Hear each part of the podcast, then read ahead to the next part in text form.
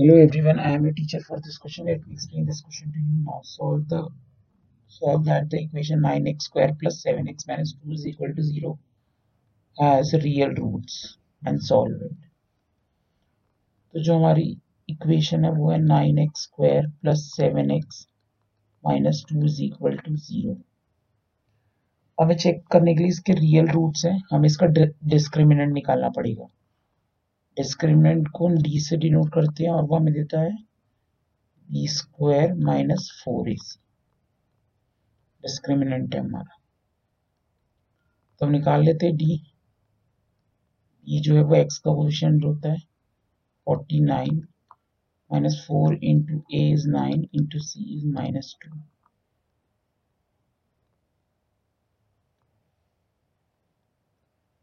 plus seventy two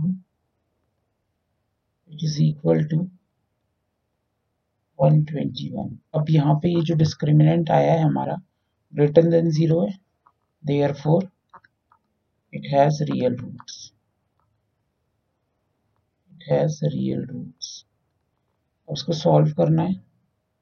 Nine x square plus seven x minus two को to zero को हमें इसकी solution निकालनी है। सोल्यूशन निकालने के लिए मतलब दो सोल्यूशन आएँगे अल्फ़ा बीटा तो अल्फ़ा को निकालने के लिए minus B plus root over D by two A और बीटा को निकालने के लिए minus B minus D upon two A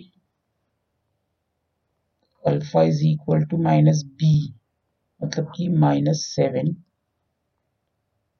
plus root over 121 upon 2 into a means 2 into 9 2 और 18 बीटा की क्या आएगा minus seven minus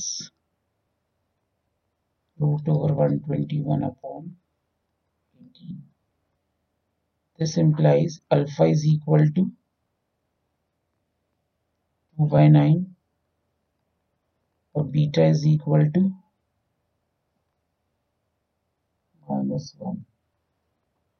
Hence, therefore, the required roots are alpha is equal to 2 by 9 and beta is equal to minus 1. That's it. I hope this is clear to everybody. Thank you.